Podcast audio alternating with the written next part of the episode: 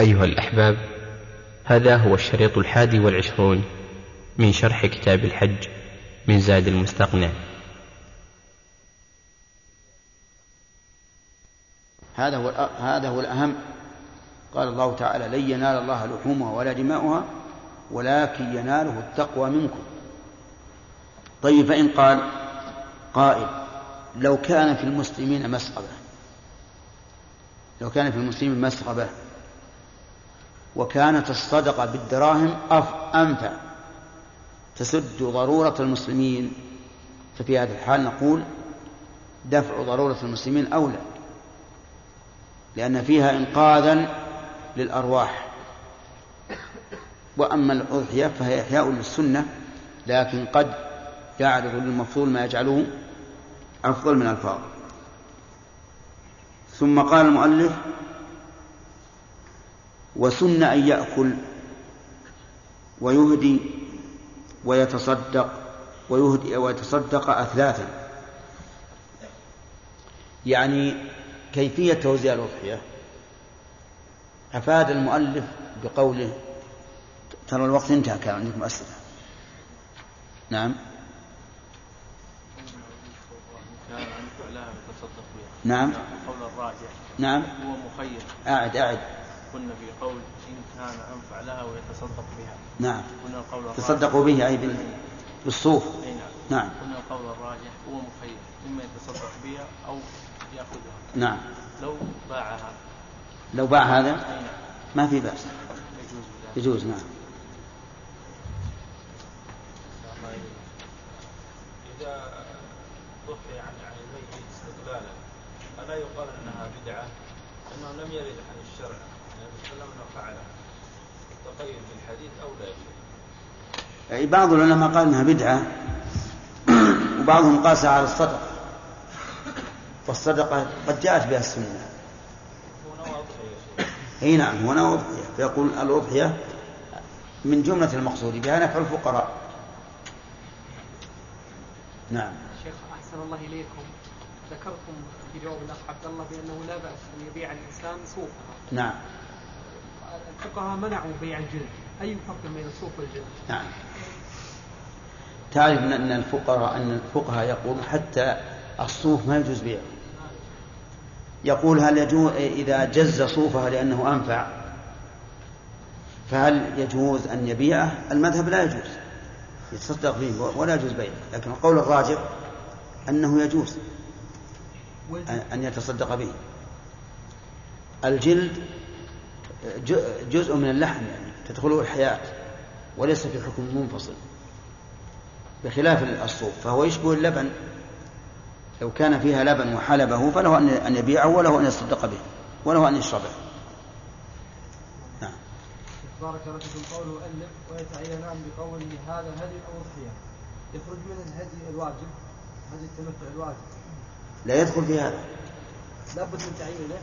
كيف لا مو لا قلنا كل أضحية أو هدي إذا ذبحها بالنية تعينت. بمجرد الشراء قلنا قبل. لا بمجرد الشراء ما, ما يكفي لا بد أن يعين. قلنا فيها قبل التعيين يا شيخ في هذا. وإن تعيبت وإن ذبحها وجد إلا أن تكون واجبة في ذمته قبل التعيين نعم. مثلنا بالهدي. نعم. إي نعم صحيح. هذه واجبة في ذمته يعني معناه أنه في ذمته يجب ي- أن يذبح شاة. بمجرد الشراء. ما هي بش... لا لا. ما هي بالشراء ما هي بالشاة المعينة؟ أن يذبح شاة غير معينة نعم.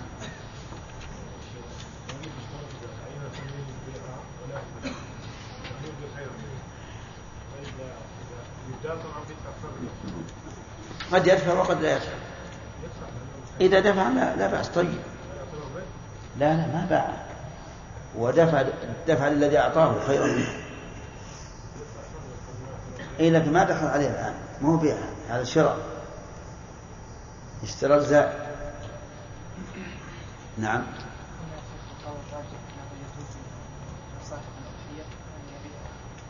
أن؟ نعم. فهل؟ الجزار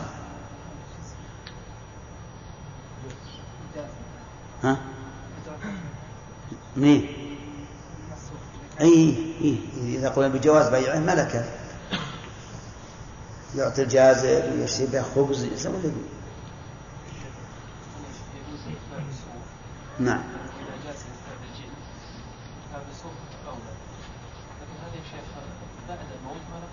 إذا بالصوب الصوب أصله ما يجز لا يمكن جزه له إذا كان فعلا فإذا كان انفع له وجزه وأراد أن يبيعه أو يتصدق به أو ينتفع به فله ذلك. آه، أنه جزء منفصل. كاللبن. كما أنه إذا حلبه بعد التعيين فإن اللبن له. يتصرف فيه كما شاء. نعم.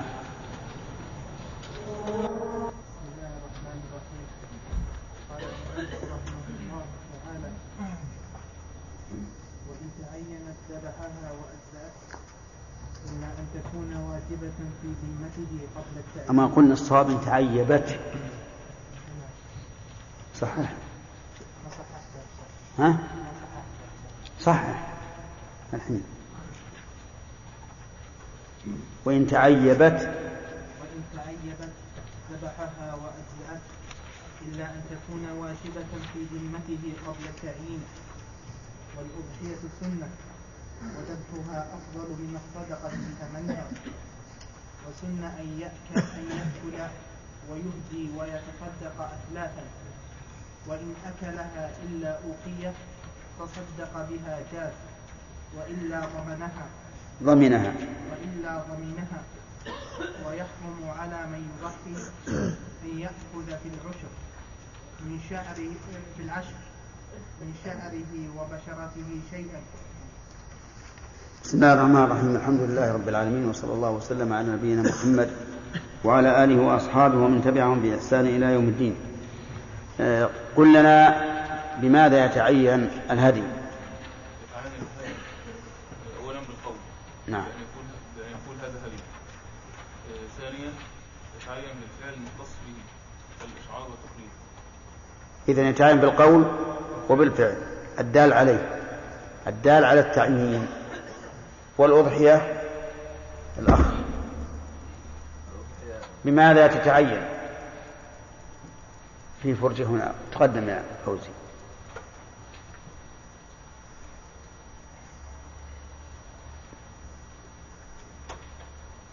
قل بارك الله فيك. بماذا تتعين؟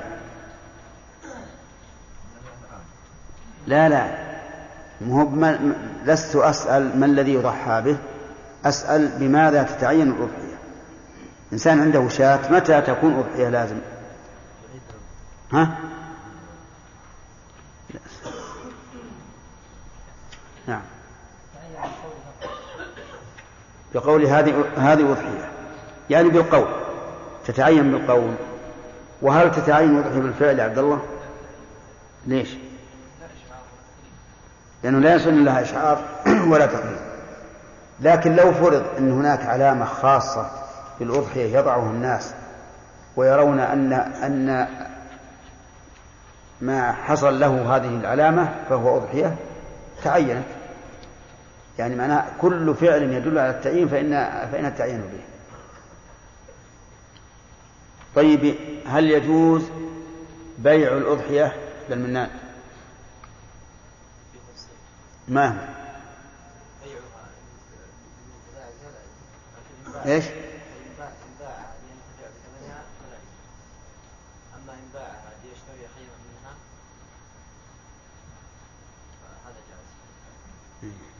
شراف. لا يجوز بكل حال لا يجوز بكل حال. على القول الصحيح. نعم.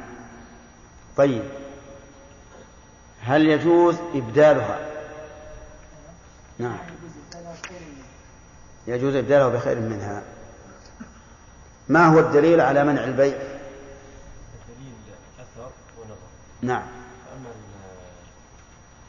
ال- الأثر النظر نعم. بأنه زاد نقول زاد أنه زاد خيرا. وأنه وأما الأثر هذا الدليل على إبدالها بخير منها. ما الدليل على تحريم بيعها؟ الدليل على تحريم بيعها؟ نعم. بأنها تعينت لله عز وجل. أخرجها لله فلا يجوز له الرجوع فيها. كمن طيب. هاجر لله من مكان. بلاد الكفر فلا يجوز له أن يرجع إلى هذا البلد ولا فيه دليل؟ نعم يوجد ما هو الدليل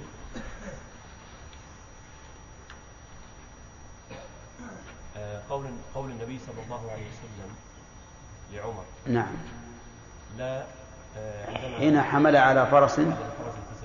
نعم. فقال له لا تشتره وإن أعطاكه بدرهم ولا تعد في صدقتك في صدقتك فإن العائد في صدقته كال- كالعين والبيع نوع من العين. نوع من الرجوع في الصدقة. طيب. إبدالها بخير منها ما هو الدليل على جوازه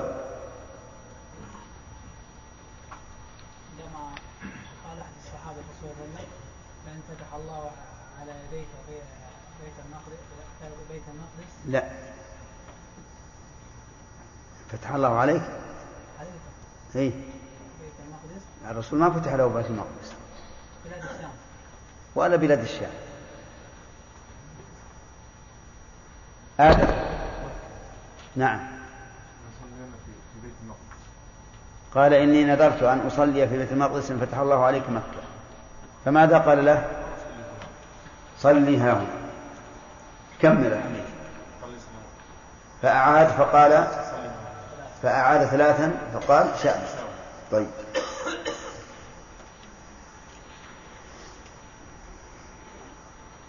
هل يجوز أن يعطي الجاز؟ الجازر أجرته منها؟ لا. كيف؟ ما هو الدليل؟ أو التعليل؟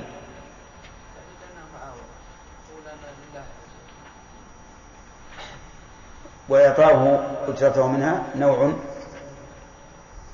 نوع من البيع لأنه كأنه باع في الوقت. باعها بالمنفعة التي انتفع من هذا الجزار هل يجوز أن يهدي له؟ نعم يجوز. يجوز. يجوز. كان غنيا وان كان فقيرا كان إيه. عليه. بشرط أن لا ينقص ذلك من الأجرة شيئا. كذا؟ يعني يشترط أن لا ينقص من الأجرة من أجل هديته أو صدقته. يترتب على قولنا إنها تعين بالتعيين ما سمعتم أنه لا يجوز بيعها ولا إبدالها إلا بخير منها ولا يجوز صوفها إلا إذا كان أنفع لها. ومما مما يترتب عليه لو تعيبت. نعم. التعيب فيها فيها إذا كان التعيب بإهمال منه فإنه يضمنها. إذا كان بفعله أو تفريطه. فعله وتفريطه يضمنها. نعم. كان تركها في يوم بارد بدون ما بدون مأوى آه، يقيها من البرد. والثاني إن تعيبت بغير آه، بغير فعله. ولا تفريطه. ولا تفريطه. نعم. لا يضمنها وتجزئه. حتى إذا اختل شرط من شروط حتى لو اختل شرط من شروط ال- الوضع. طيب ما هو لماذا يكون بالأول يضمنها وفي الثاني لا يضمنها؟ نعم. نعم. وهي عنده أمانة. هي عنده بمنزلة الأمانة. نعم. طيب.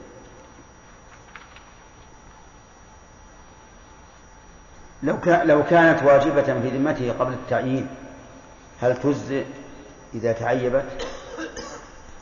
لا تجزئ لماذا؟ ها؟ لأنها واجبة في ذمته سليمة فيجب أن يذبحها سليمة طيب إذا ذبح بدلها السلامة فهل له أن يسترجعها هي وما هو الصحيح؟ أن له أن يسترجعها صحيح. وكذلك لو ضاعت فإنه يذبح بدلها إذا كانت واجبة في ذمته قبل التعيين فإن رجعت فهي ملكه على القول الراجح. يقول المؤلف إن ذبح الأضحية أفضل من الصدقة بثمنها. فلماذا؟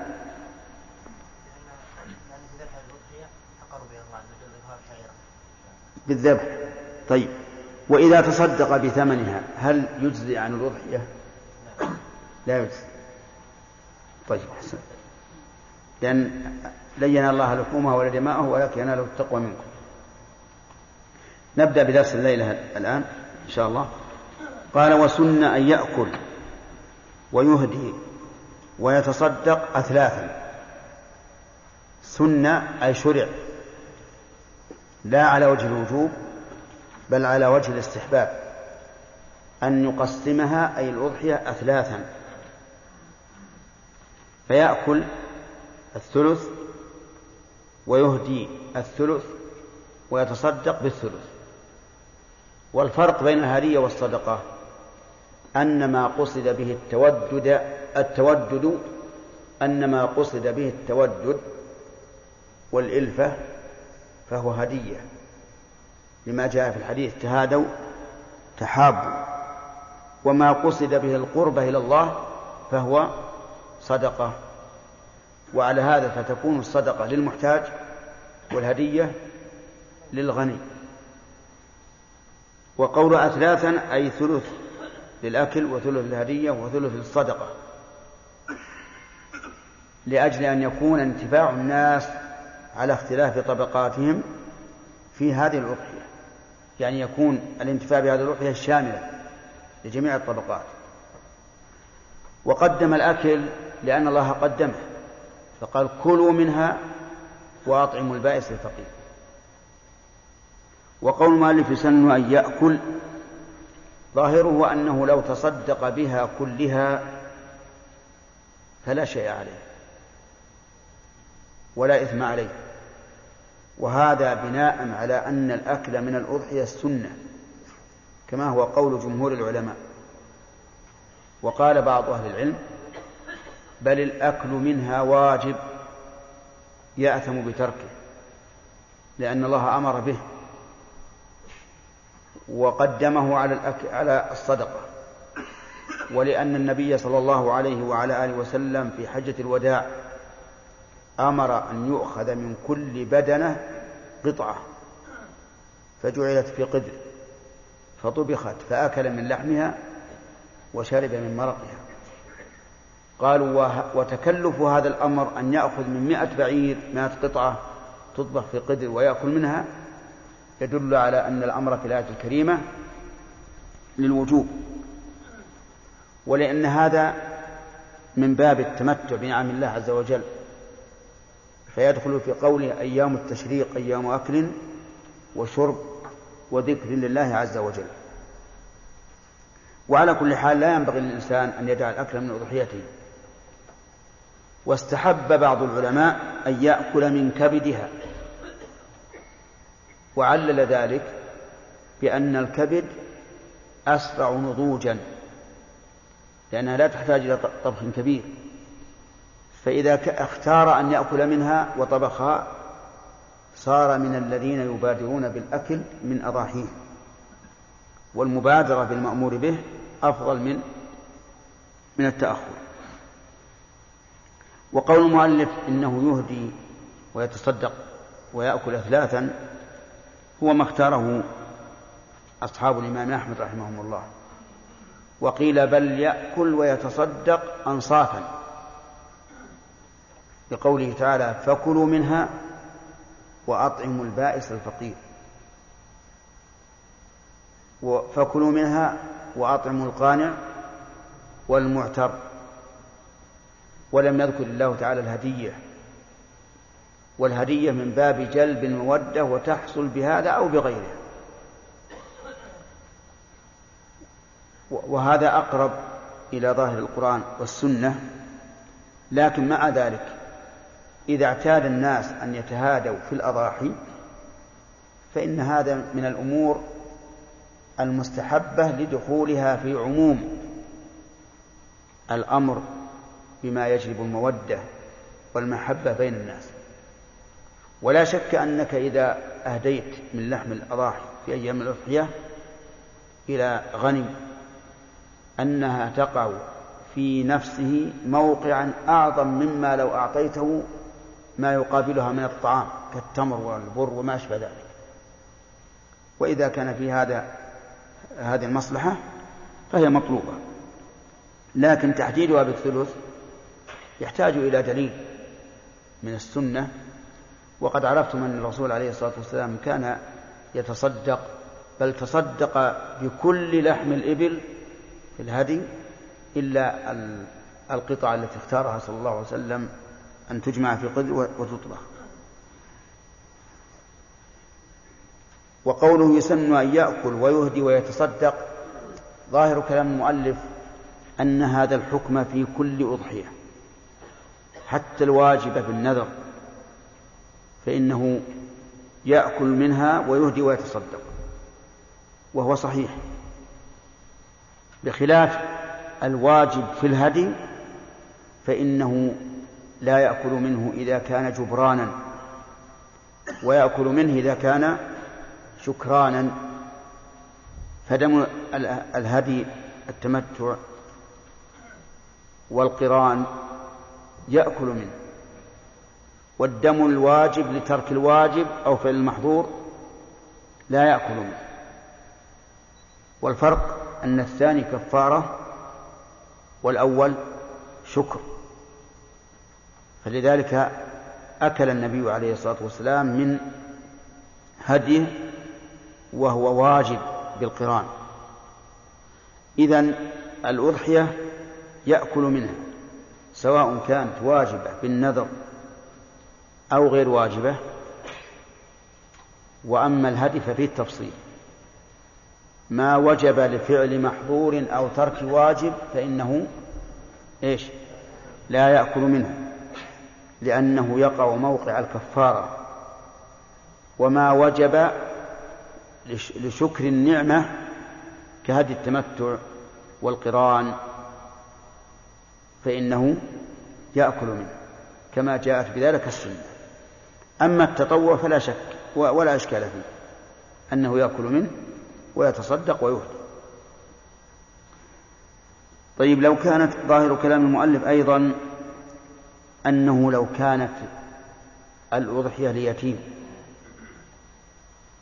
فإنه يأكل منها ويهدي ويتصدق. وقال بعض العلماء إذا كانت ليتيم فإنه لا يأكل منها ولا يهدي ولا يتصدق إلا مقدار الواجب فقط وهو أقل ما يقع عليه اسم اللحم لأن مال اليتيم لا يجوز التبرع به. ولكن الصحيح أنه متى قلنا بجواز الأضحية في حق اليتيم فإنه يعمل فيها ما جاءت به الشريعة فيؤكل منها ويهدى ويتصدق. ولكن هل يشرع أن نضحي من مال الفقير إذا كان يت... هل يشرع أن نضحي من مال اليتيم؟ في هذا التفصيل إن جرت العادة بأنه يضحى من أموال اليتامى وأنه لو لم يضحى من أموالهم لانكسرت قلوبهم فهنا ينبغي إيش؟ أن يضحى من ماله. كما أننا نشتري له للعيد ثوبا جديدا مع أن عنده ثوبا يكفيه. لكن نشتري له الثوب الجديد من أجل أن أن يواسي غيره من الناس. فهي إذن عن الأضحية من باب النفقة بالمعروف.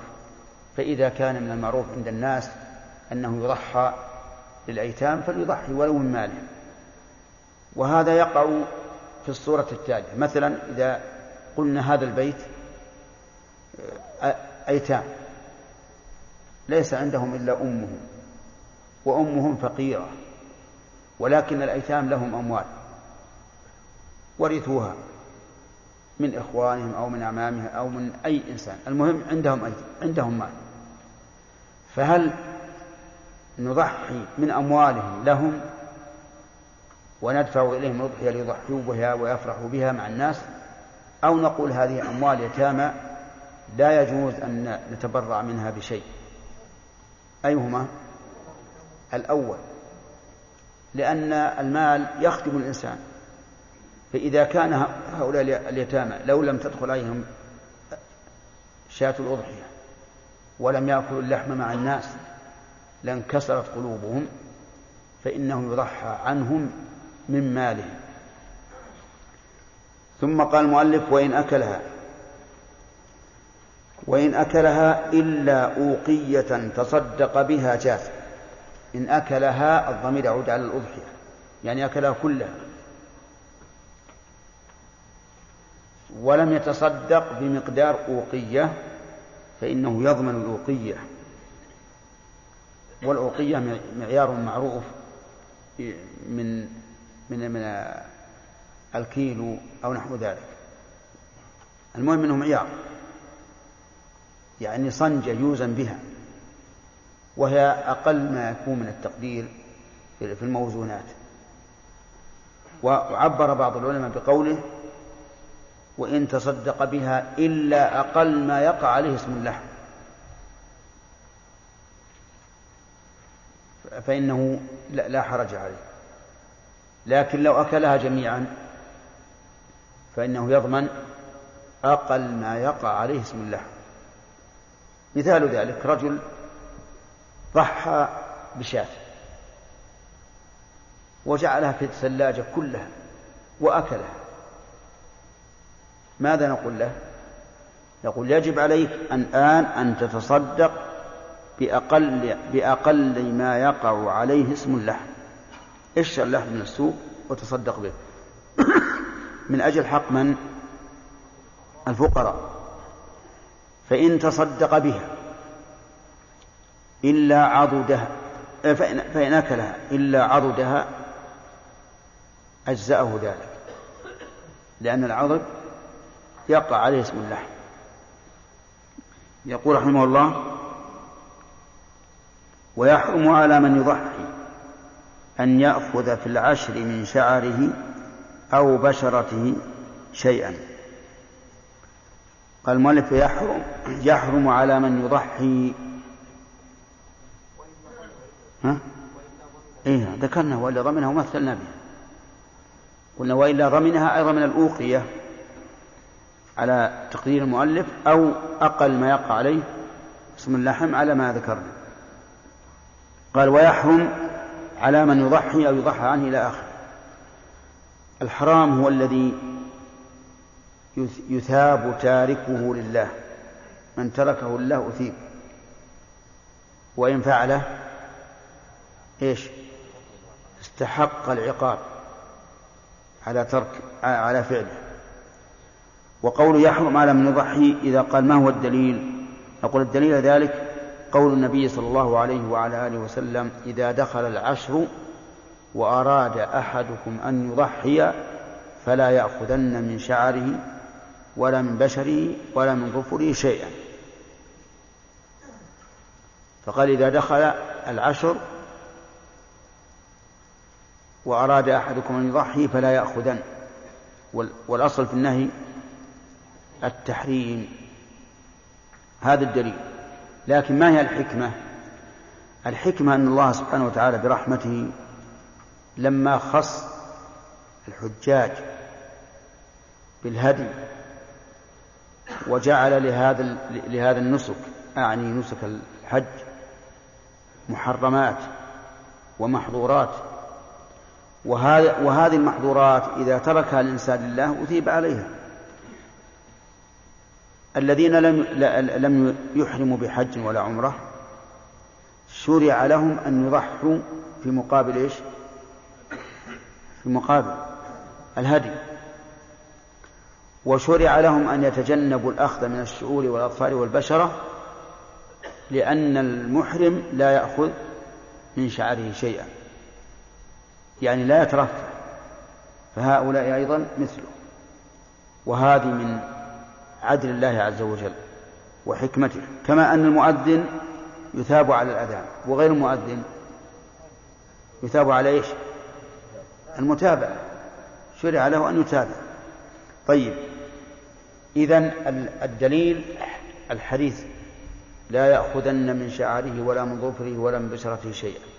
والتعليل أن يعطى أهل الأمصار شيئا مما يعطاه أهل المشاعر. وقول المؤلف يحرم هذا أحد القولين في المسألة.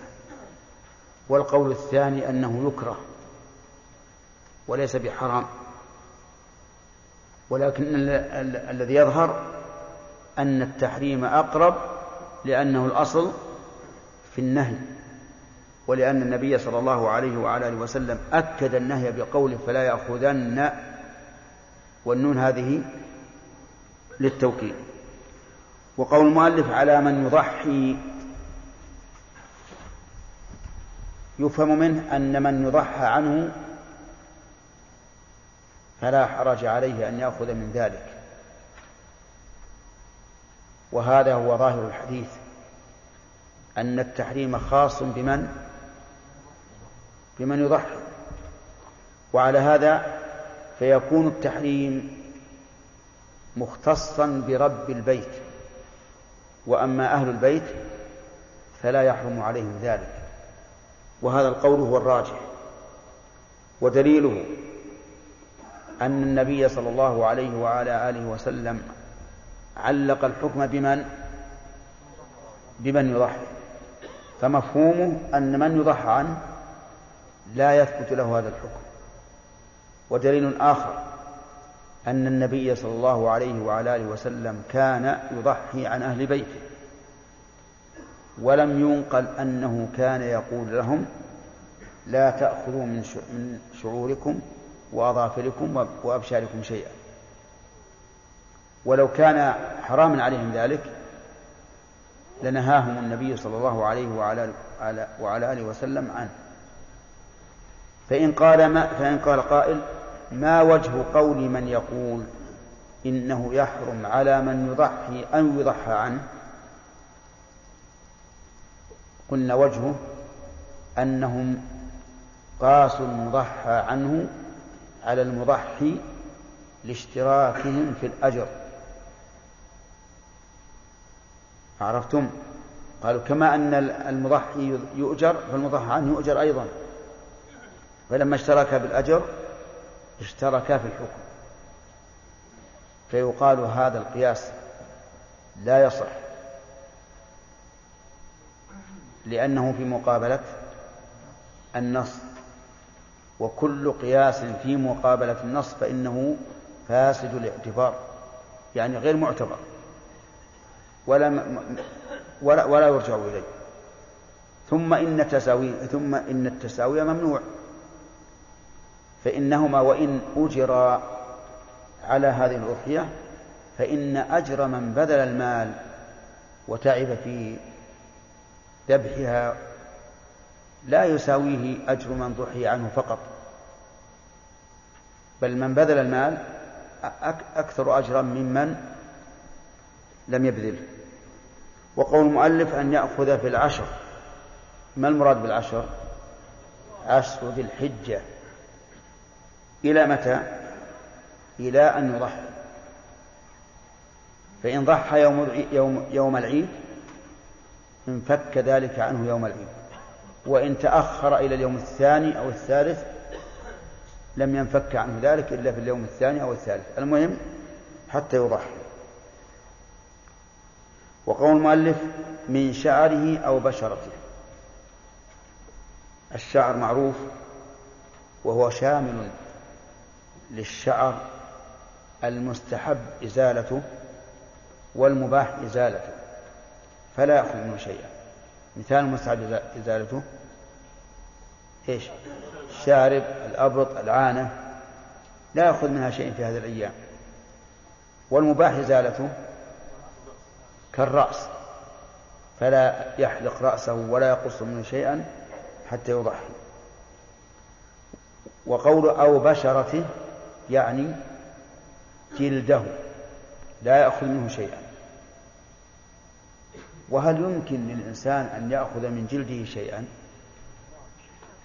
كيف يأخذ نعم. نقول يمكن يأخذ إذا كان لم يختم إذا كان لم يختم وأراد الختان في هذه الأيام ماذا نقول له؟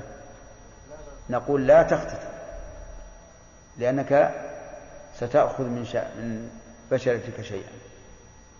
ثانيا بعض الناس يكون عنده يعني غفلة فتجده يأخذ من جلده قطع من جلده من من عقب الرجل. هذا كثيرا ما يكون. والإنسان الذي يعتاد هذا الشيء لا بد أن يصاب بتشقق العقل. فإن تركه سكن وإن حارشه فتن فتن عليه. يعني إن حركت هذا الجلد جلد العقب فثق بأنه سيتشقق. وإن تركته حتى ولو كان فيه جلد ميت اترك حتى لا يتشقق ويزيد. سكت المؤلف عن شيء جاء به الحديث وهو الظفر.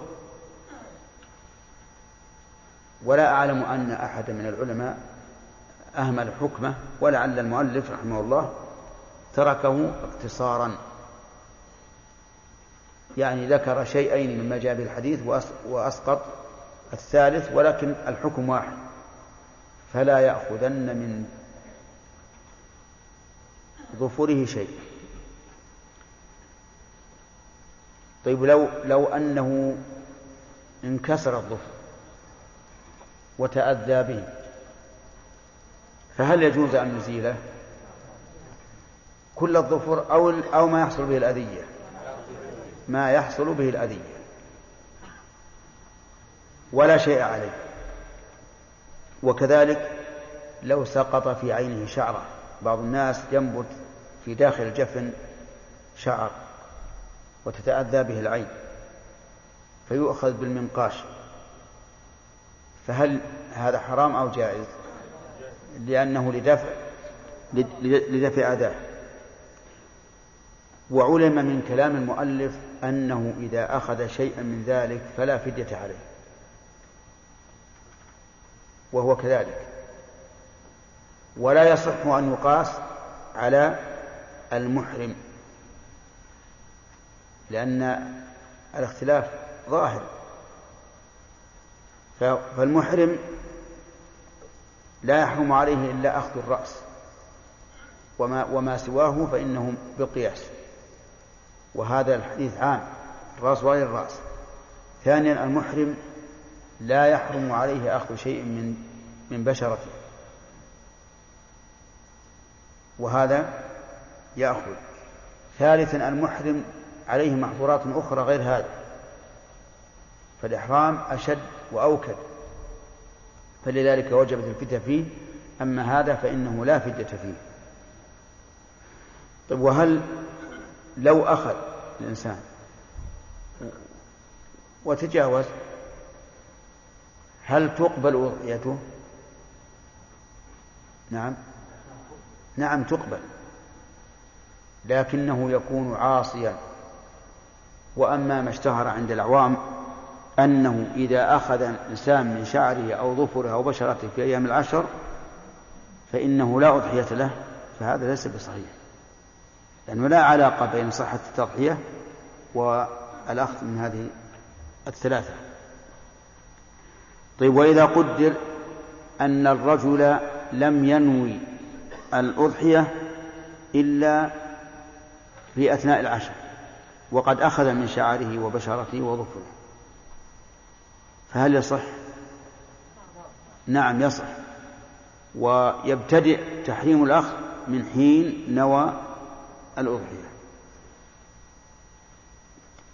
ثم قال المؤلف رحمه الله فصل تسن العقيقة إلى آخره. العقيقة فعيلة بمعنى مفعولة فهي عقيقة بمعنى معقوقة. والعق في اللغة القطع. ومنه عق الوالدين أي قطع صلتهما. والمراد بالعقيقة هنا الذبيحة التي تذبح عن المولود سواء كان ذكرا أم أنثى. وسميت عقيقة لأنها تقطع عروقها عند الذبح. وهذه التسمية لا تشمل كل شيء لأنه لو قال قائل والذبيحة العادية تقطع عروقها. فهل يصح أن تسمى عقيقة نقول لا.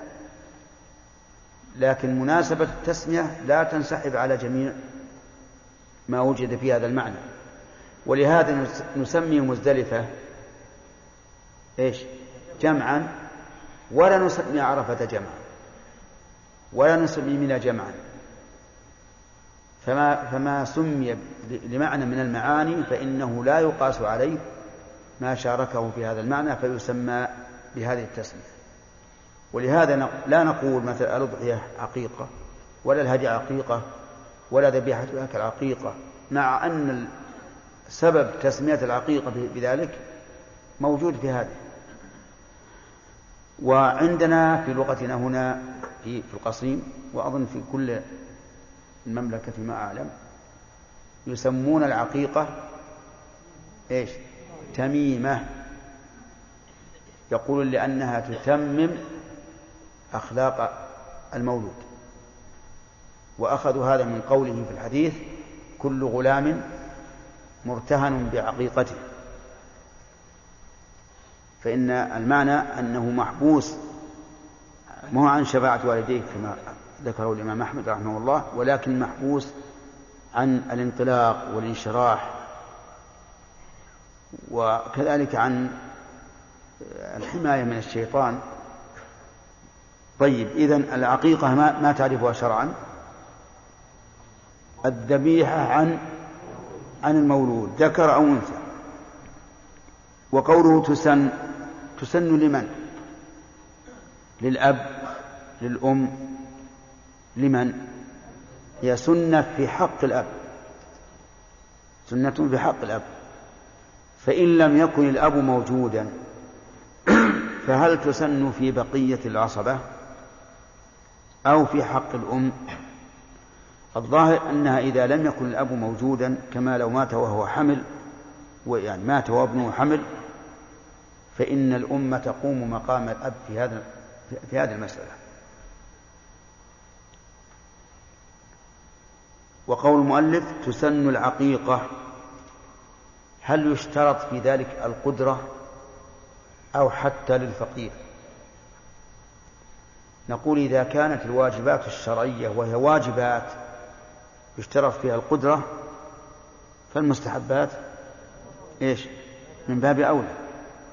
فالفقير لا نلزمه نقول اذهب واقترض. لكن إذا كان الإنسان لا يجد الآن إلا أنه في أمل الوجود. كموظف ولد له ولد في نصف الشهر. وراتبه على قدر حاجته. فهو الآن ليس عنده دراهم لكن في آخر الشهر يجد الدراهم. هل نقول اشتري العقيقة أو اقترض ثمنها واشتري به؟ يعني اشتريها دينا أو اقترض ثمنها واشتري به حتى يأتيك الراتب أو نقول انتظر حتى يأتي الراتب. نعم. الثاني أحسن. لأنه يحصل به إبراء الذمة. ولا يدري الإنسان. ربما فيما بين ولادة الشخص وبين حلول الراتب ربما يحصل أشياء تستلزم الأموال. يجي مرض يجي أهله مرض ينكسر على السيارة وما أشبه ذلك. فالأولى أن يقال لا تقتل حتى وإن رجوت الوفاء عن قرب انتظر. العقيقة مو لازم في, في اليوم السابع أو أو الحادي أو الرابع عشر أو, الحادي والعشرين مو لازم. نعم. ثم قال عن الغلام شاتان وعن الجارية شاة الغلام الذكر شاتان وعن الجارية شاة هكذا جاءت السنة عن النبي صلى الله عليه وسلم بالتفريق بين الذكر والأنثى. وهذا أحد المواضع التي يفضل فيها الذكر على الأنثى بالضعف. وقوله عن الغلام شاتان ينبغي أن يكون أن تكون الشاتان متقاربتين سنا وحجما وشبها. وسمنا كلما كانتا متقاربتين فهو أفضل. فإن لم يجد الإنسان إلا شاة واحدة أجزأت وحصل بها المقصود. لكن إذا كان الله قد أغناه فثنتان أفضل. وعن الجارية شاة الأنثى.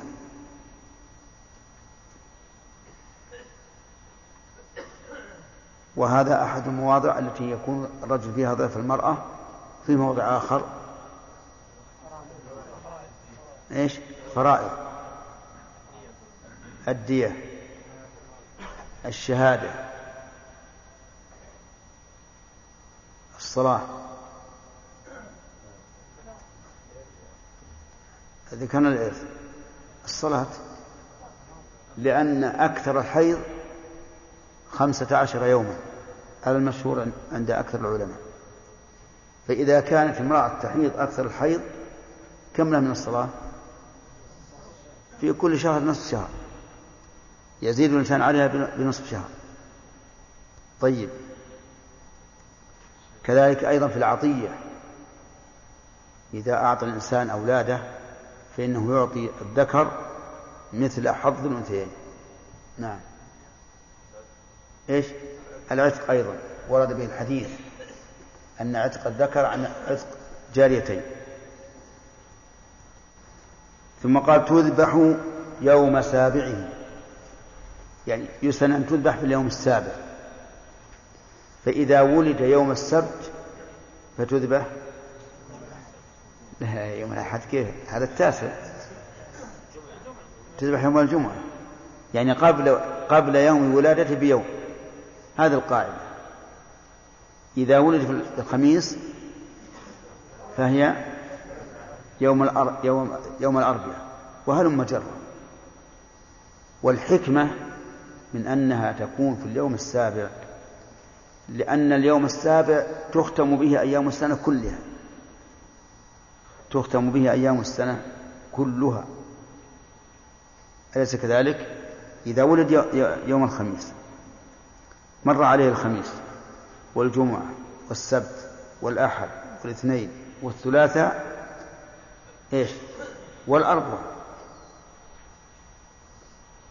فبمرور هذه الأيام أيام السنة يتفاءل أن يبقى هذا الرجل ويطول عمره هذا الطفل ويطول عمره. من فضلك اقلب الشريط. في اليوم السابع.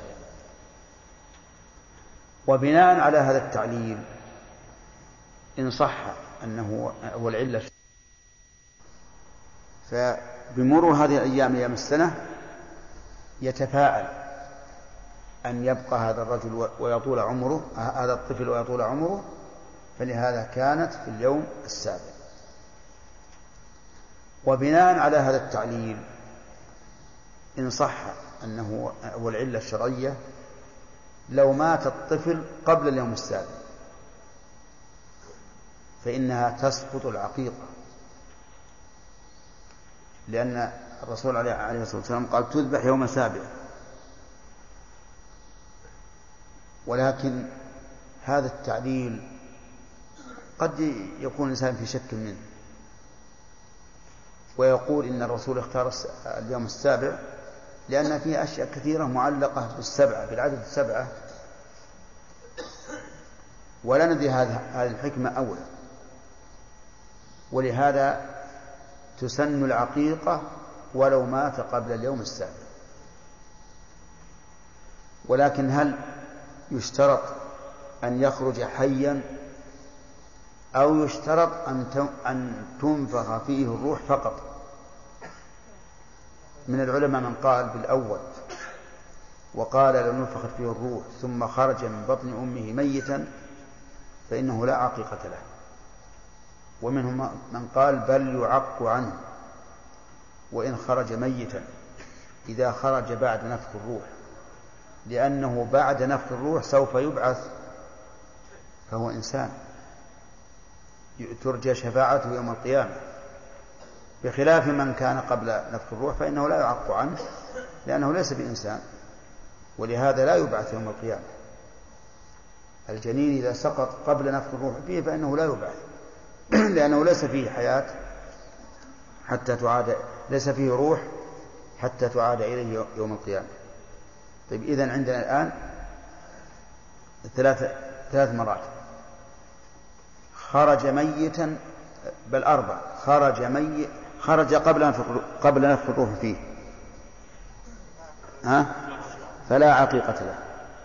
خرج ميتا بعد نفخ الروح فيه قولان للعلماء. خرج حيا ومات قبل اليوم السابع.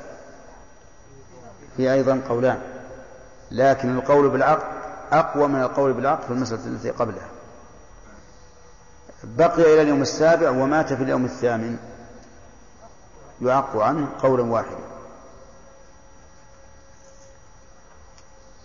ذكر المؤلف الشارح أنه يسمى في هذا اليوم. يسمى في هذا اليوم يوم السابع. ومحل ذلك ما لم يكن الاسم قد هيئ قبل الولادة. فإن كان قد هيئ قبل الولادة فإنه يسمى في يوم الولادة. والدليل على ذلك أن النبي صلى الله عليه وعلى آله وسلم دخل ذات يوم على أهله فقال ولد لي الليلة ولد وسميته إبراهيم فسماه من حين ولادته لأنه قد هيأ الاسم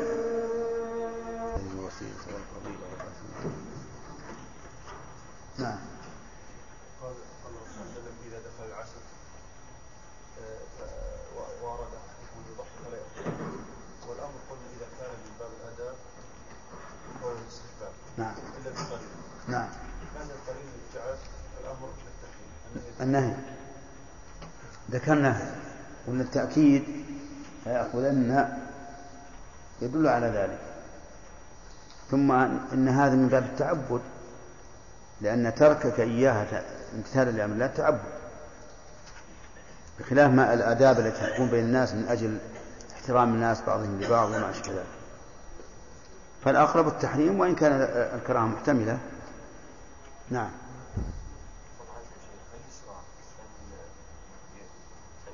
الإنسان عقيقة عن نفسه ما إيه. تأتي إن شاء الله تعالى. نعم.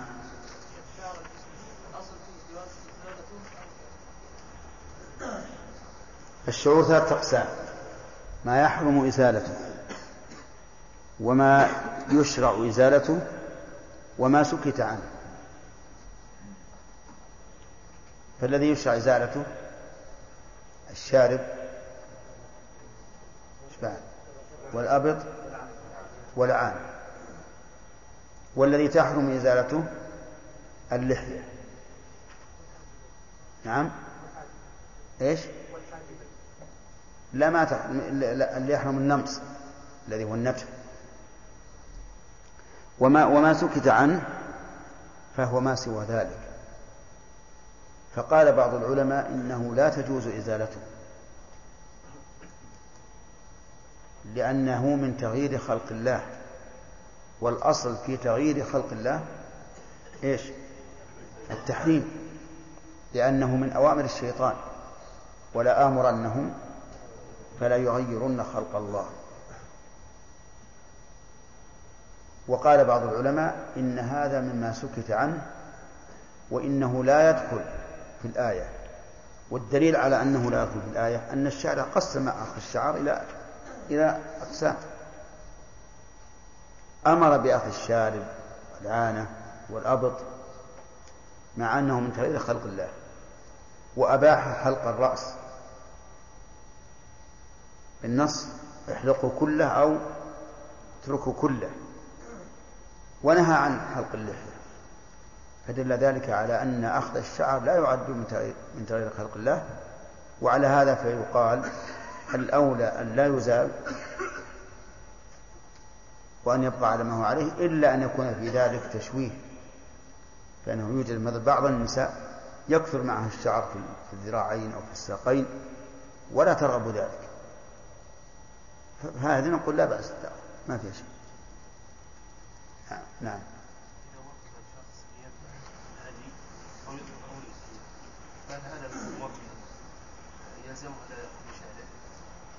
الوكيل يعني.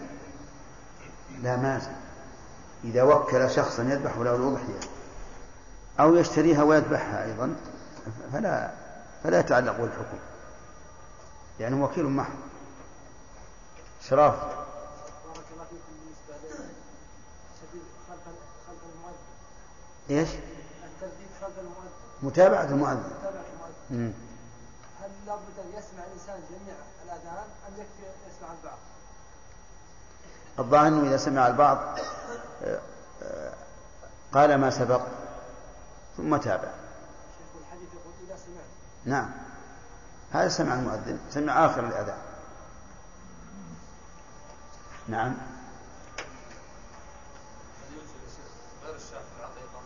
غير غير غير؟ الشاف أي. يعني يقول هل يجوز أن أعق ببعير؟ نقول نعم يجوز لكن الشاة أفضل. لكنها البعير لا تجزي إلا عن واحد ما تجزي عن سبع عقائق. نعم. انتهى الوقت. انخلق السلمي يسأل يقول رجل قتل آخر وكان زوجته المقتول من أقرباء القاتل. فطلب أولياء المقتول القصاص وطلبت هي الدية فهل ينفذ فيه القصاص أم أم الدية؟ إحنا ما ذكرنا هذه؟ نعم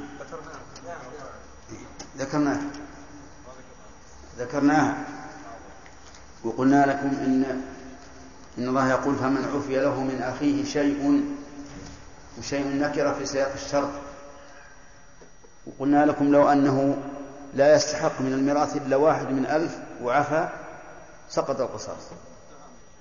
نعم. ولو اتهمت ولو اتهمت. ما عليه حتى لو صرحت قالت عفوت ليسقط عنه القصاص. ما في بأس.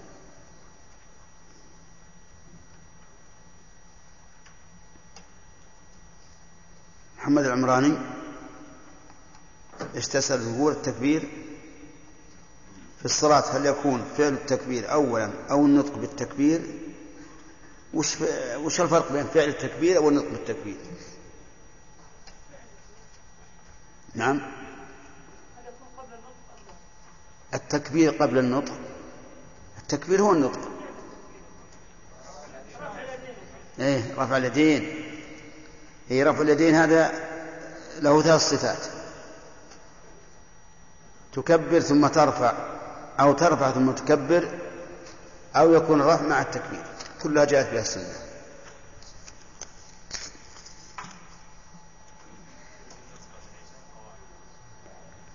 بعد صلاة العشاء الكافي. الكافي. قررناها البارح. قدم. ما في مانع. يعني المسألة قابلة للنظر. نعم؟ المؤذن والإمام. هذا هذه هو عذر.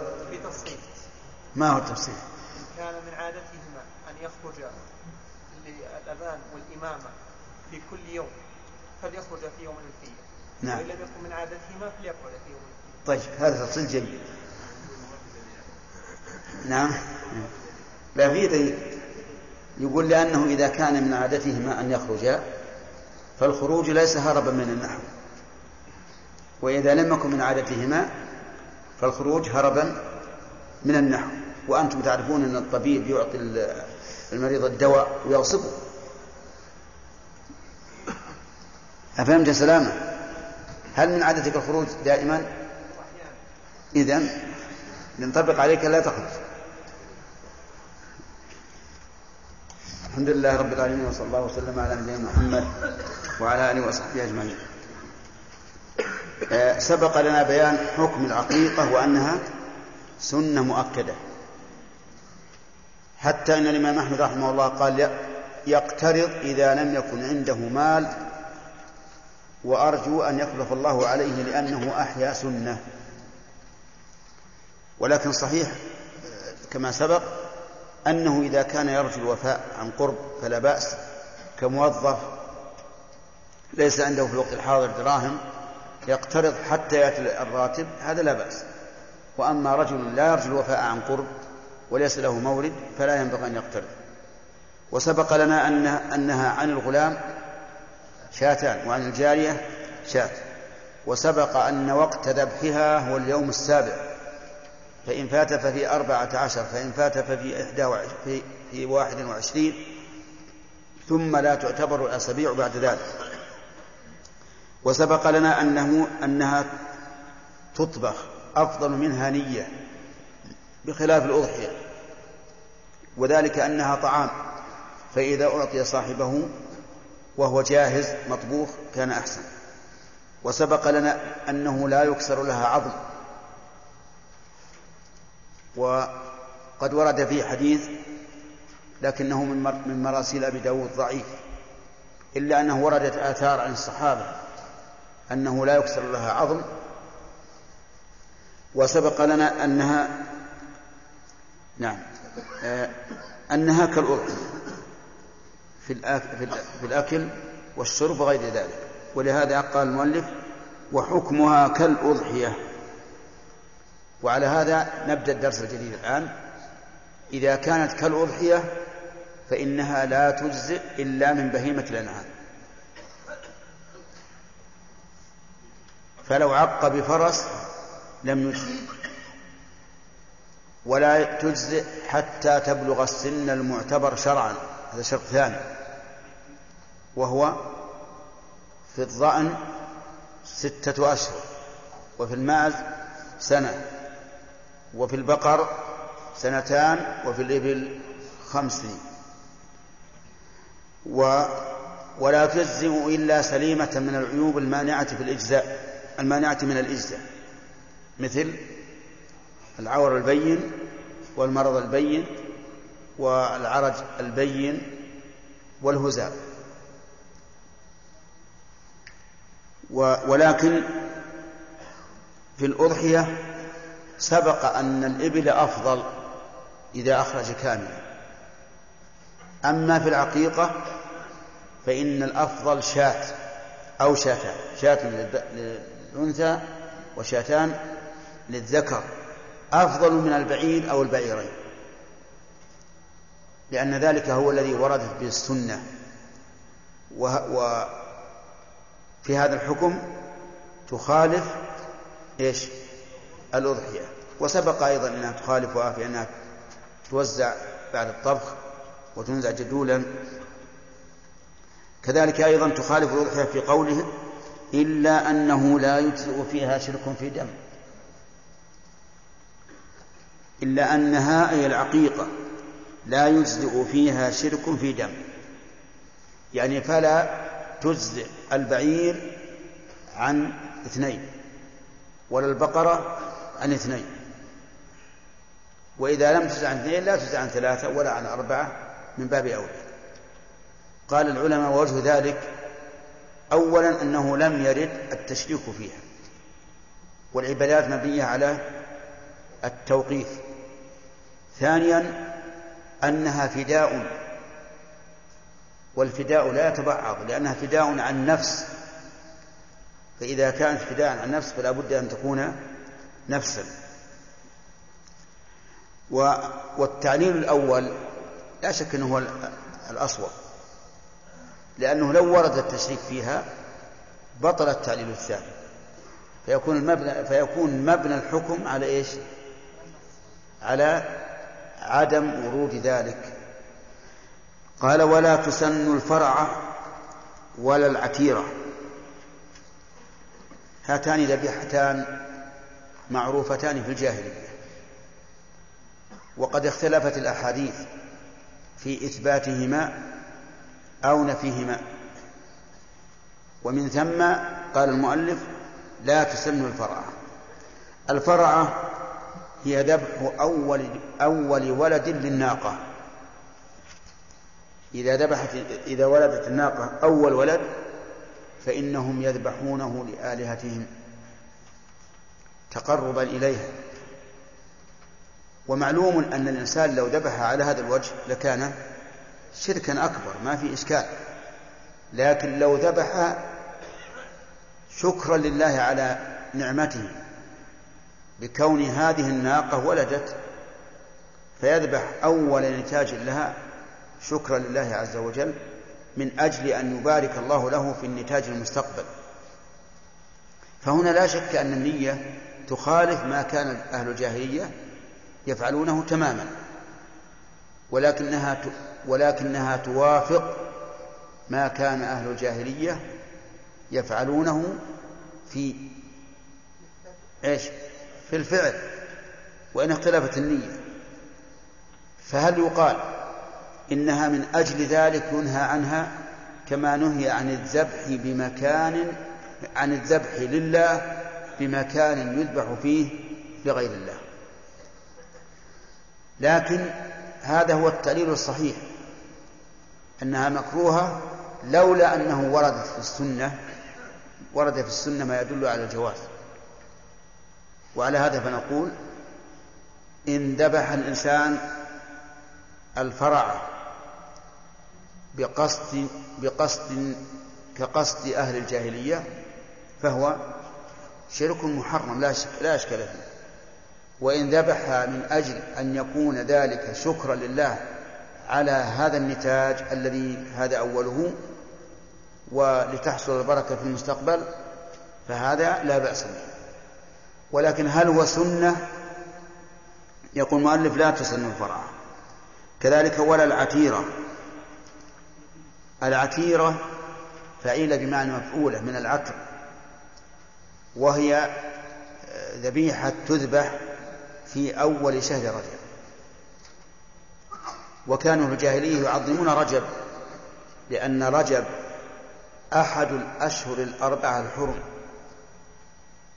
التي هي رجب وذو القعدة وذو الحجة والمحرم. فكانوا يعظمون هذا الشهر وكانوا يخصونه بالعمرة أيضا. فلذلك لهم عبادات في هذا الشهر منها العتيرة يذبحونها في أول رجب. والمؤلف يقول لا تسن. واستدل بالحديث المتفق عليه وهو قول الرسول عليه الصلاة والسلام لا فرع ولا عتيرة. لا فرع ولا عتيرة. وفي رواية للنسائي لا فرع ولا عتيرة في الإسلام. وتخصيص ذلك بالإسلام يوحي بأنها من خصال الجاهلية. ولهذا كره بعض العلماء كره العتيرة بخلاف الفرعة لأنه ورد بها السنة. أما العتيرة فكرهها وهي جديرة بأن تكون مكروهة لا يعني الذبيحة في أول رجب لا سيما وأنه إذا ذبح في أول رجب وقيل للناس إن هذا لا بأس به فإن النفوس ميالة إلى مثل هذه الأفعال فربما يكون شهر رجب كشهر إيش؟ الأضحية كشهر ذي الحجة ويتكاثر الناس على ذلك ويبقى مظهرا ومشعرا من مشاعر المناسك وهذا لا شك أنه محذور.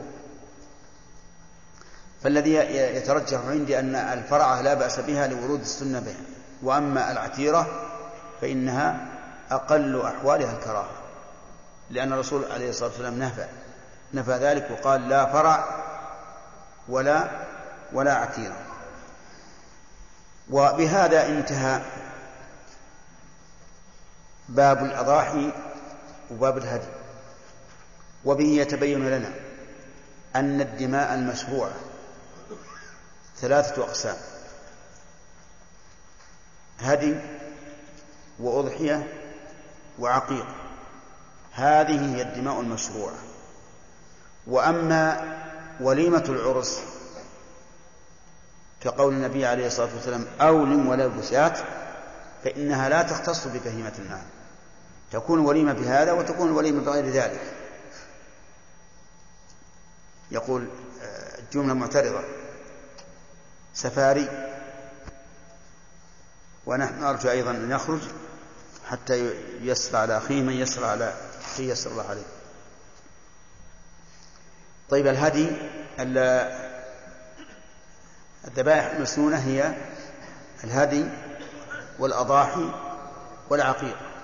وأما الوليمة التي قال فيها الرسول صلى الله عليه وعلى آله وسلم لعبد الرحمن بن عوف أولم ولو بشاة فهذا ليس خاصا ببهيمة العام. تكون وليمة بهذا وتكون بالطعام وتكون بالتمر وبالحيس الذي يخلط تمر وأقط وسمن فهي لا تختص بهذا. لكن إذا أولم بشاة فلا بأس. طيب ما يفعله بعض الناس إذا نزل بيتا جديدا ذبح ودعا الجيران والأقارب. هذا لا بأس به.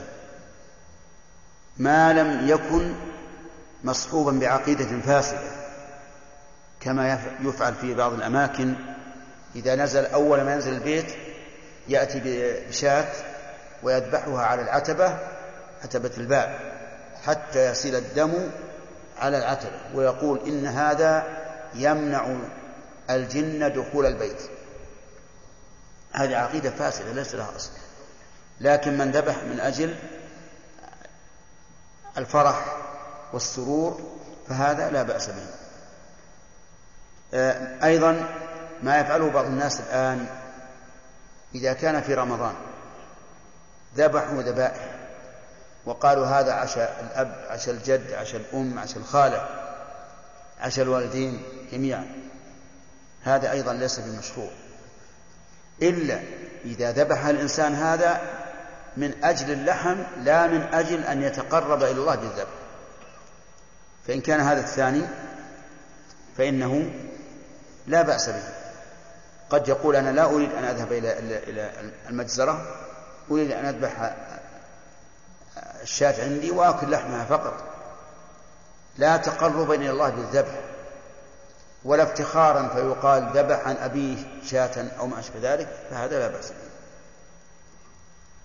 الهدي منه واجب ومنه تطوع. الواجب هدي المتعة والقران والتطوع أن يتقرب الإنسان إلى الله عز وجل بذبح شاة أو بقرة أو بعير في مكة ليتصدق بها الفقراء بدون بدون سبب. وأما الدم الواجب لفعل محظور أو ترك واجب فهذا يسمى فدية. يسمى فدية. ولا يأكل منه صاحبه شيئا. ثم قال المؤلف رحمه الله تعالى كتاب الجهاد. بسم الله الرحمن الرحيم. الحمد لله رب العالمين. وصلى الله وسلم على نبينا محمد وعلى آله وأصحابه ومن تبعهم بإحسان إلى يوم الدين. قال المؤلف رحمه الله تعالى كتاب الجهاد. الجهاد مصدر جاهد الرباعي وهو بذل الجهد في قتال العدو.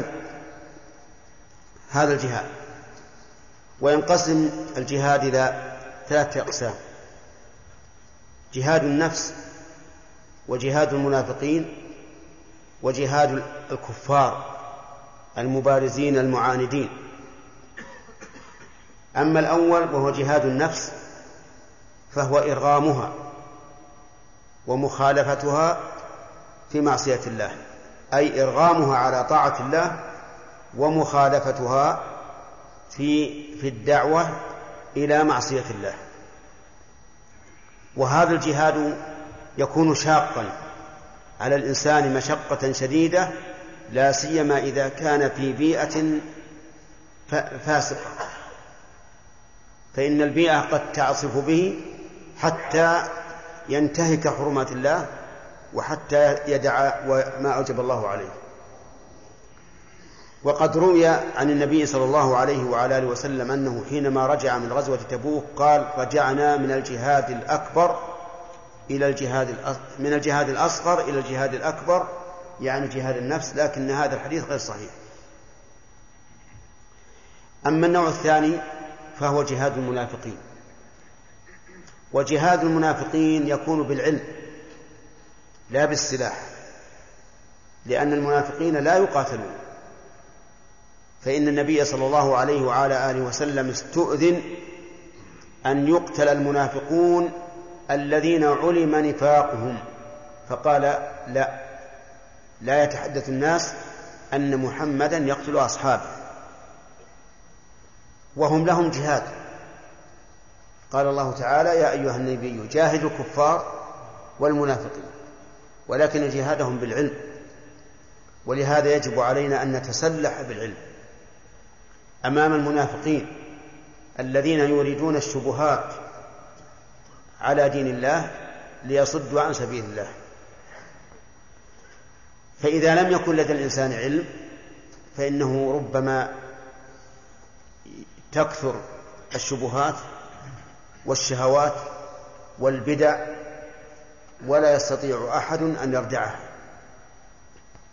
الثالث جهاد المبارزين المعاندين المحاربين وهم الكفار الذين أعلنوا وصرحوا بالكفر. وهذا يكون بماذا؟ يكون بالسلاح. وقوله تعالى وأعدوا لهم ما استطعتم من قوة قد يقال إنه يشمل النوعين جهاد المنافقين بالعلم وجهاد الكفار بالسلاح.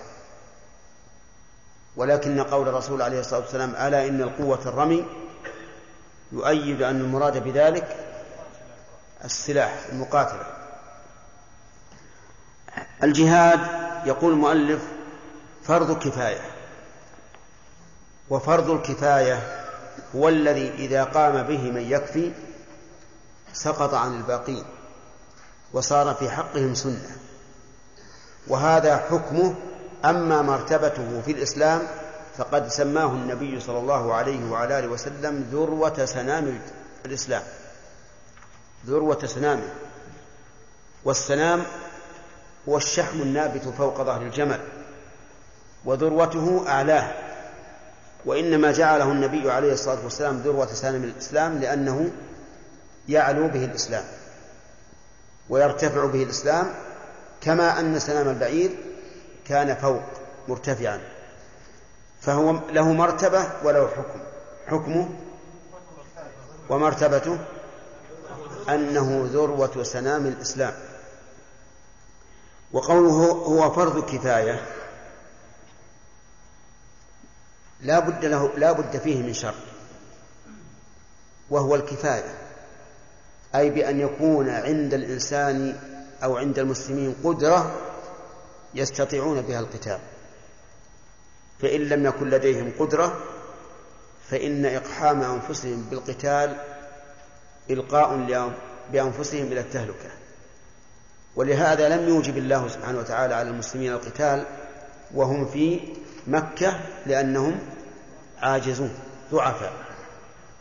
فلما هاجروا إلى المدينة وكونوا الدولة الإسلامية وصار لهم شوكة أمروا بالقتال وعلى هذا فلا بد من هذا الشرط أن يكون عند المسلمين قوة يستطيعون بها الجهاد وإلا سقط عنهم كسائر الواجبات. لأن جميع الواجبات يشترط فيها القدرة لقوله تعالى فاتقوا الله ما استطعتم وقوله لا يكلف الله نفسا إلا وسعها. إذا لا بد من القدرة. قال ويجب يعني يجب الجهاد إذا حضره.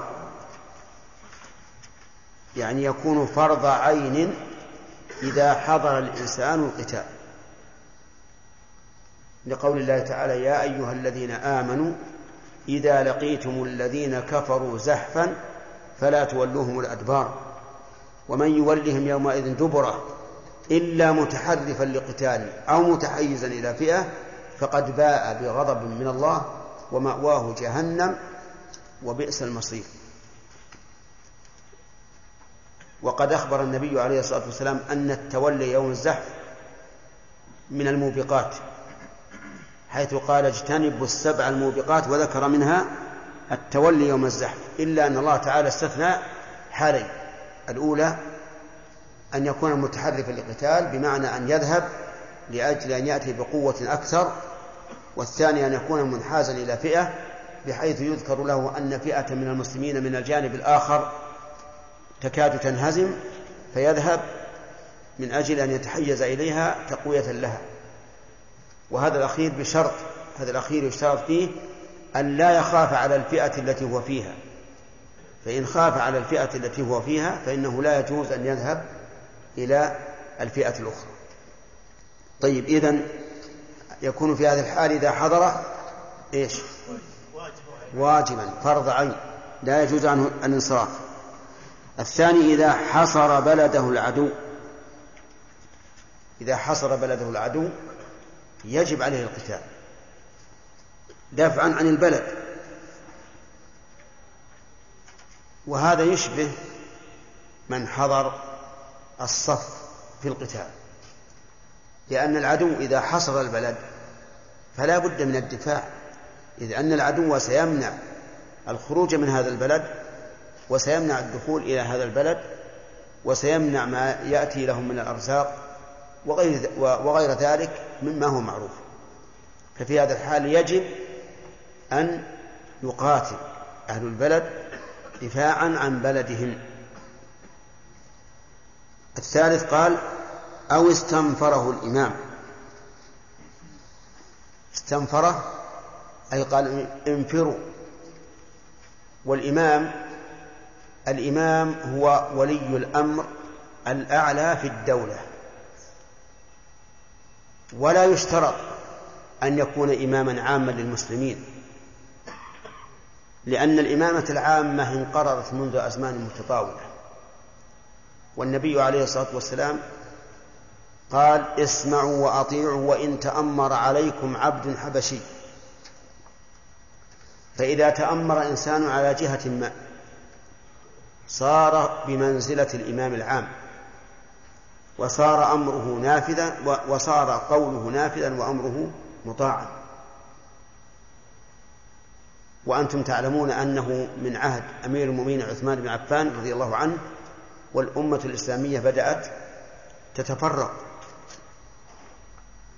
فابن الزبير في الحجاز وبنو مروان في الشام وبنو العباس آه، المختار بن عبيد وغيرهم في في العراق. تفرقت الأمة. وما زال أئمة الإسلام يدينون بالولاء والطاعة لمن تأمر على ناحيتهم وإن لم تكن له الخلافة العامة. وبهذا نعرف ضلال من ضلال ناشئة نشأت تقول إنه لا إمام للمسلمين اليوم فلا بيعة لأحد. نسأل الله العافية. وهؤلاء لا أدري هل يريدون أن تكون الأمور فوضى؟ ليس للناس قائد يقودهم. هل يريدون أن أن يقال كل إنسان أمير نفسه؟ هؤلاء إذا ماتوا من غير بيعة فإنهم يموتون ميتة جاهلية والعياذ بالله. لأن عمل المسلمين منذ أزمنة متطاولة على أن من استولى على ناحية من, من, من النواحي وصار له الكلمة العليا فيها فهو إمام. إمام فيها. وقد نص على ذلك العلماء مثل صاحب سبل السلام وقال إن هذا لا يمكن الآن تحقيقه وهذا هو الواقع.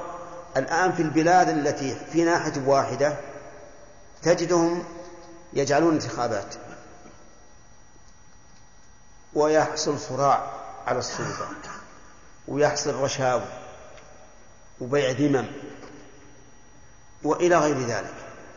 فإذا كان البلد الواحد لا يعني لا يستطيعون أن أن يولوا عليهم واحدا إلا بمثل هذه الانتخابات المزيفة فكيف بالمسلمين عموما؟ هذا لا يمكن. إذا نقول إذا استنفره الإمام وإمام كل ناحية من كان إيش؟ واليا عليها الذي له السلطة العليا في هذه الناحية. إذا استنفره الإمام وجب عليه الخروج. لقول الله تعالى يا أيها الذين آمنوا ما لكم إذا قيل لكم انفروا في سبيل الله اثاقلتم إلى الأرض.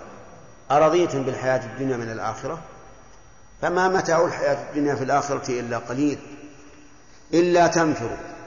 يعذبكم عذابا أليما ويستبدل قوما غيركم وقال النبي صلى الله عليه وسلم إذا استنفرتم فانفروا.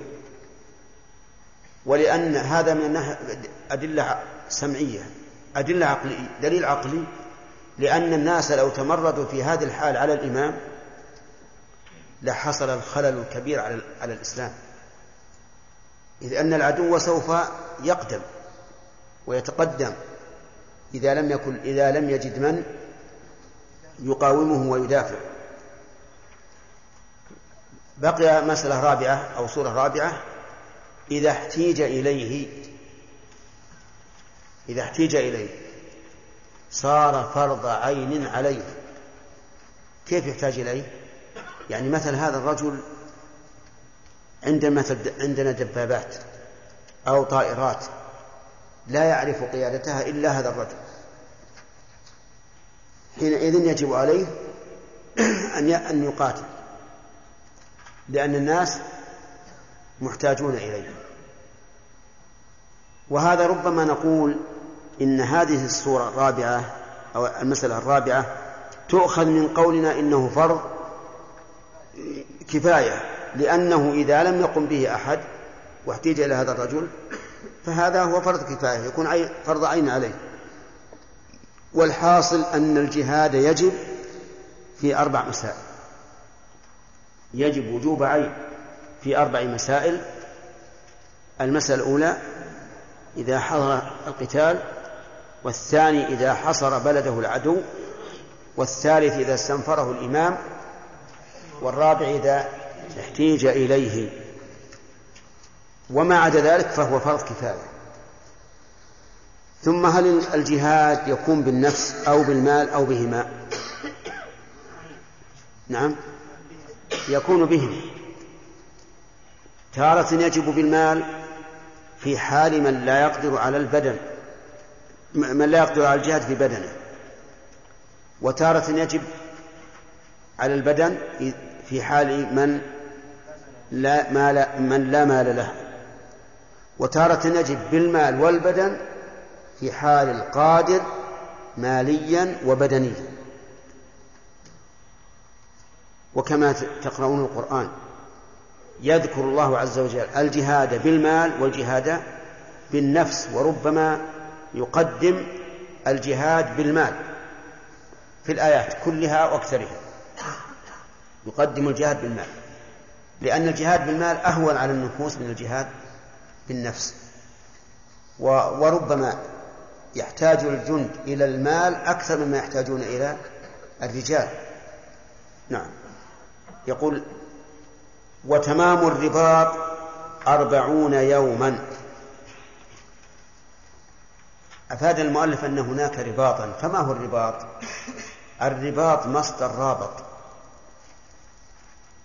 والرباط هو لزوم الثغر. لزوم الثغر. الثغر هو المكان الذي يخشى دخول العدو فيه إلى أرض المسلمين. دخول العدو منه إلى أرض المسلمين. وأقرب ما يقال فيه بالنسبة لواقعنا أنه الحدود. الحدود هذه الربا الثغور. الثغور هي الحدود التي بين الأراضي الإسلامية والأراضي الكفرية.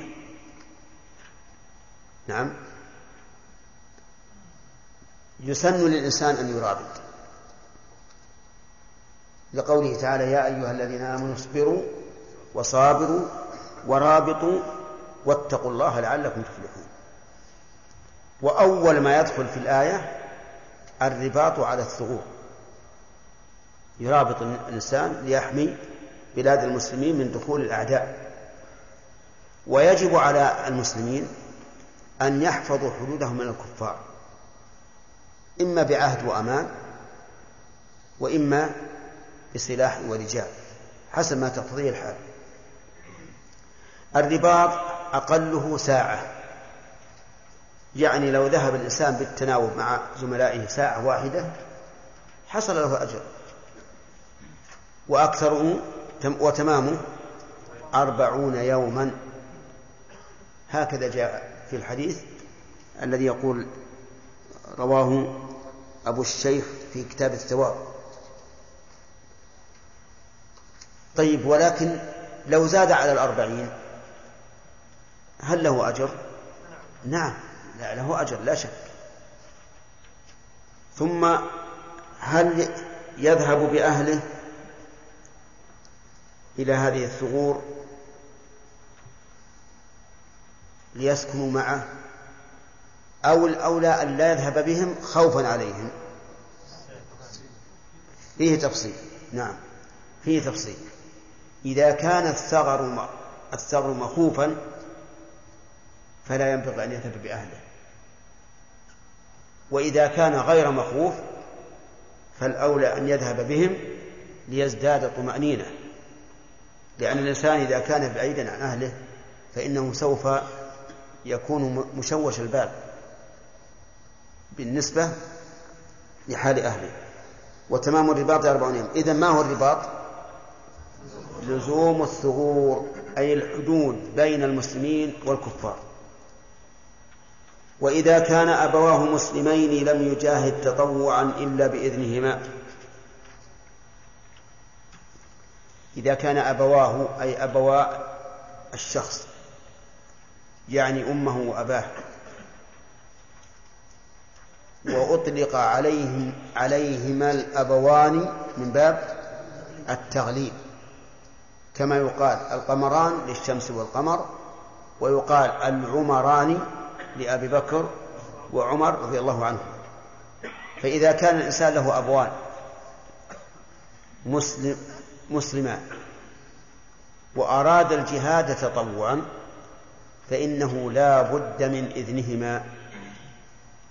فإن أذنا له وإلا حرم عليه الجهاد. فإن قال قائل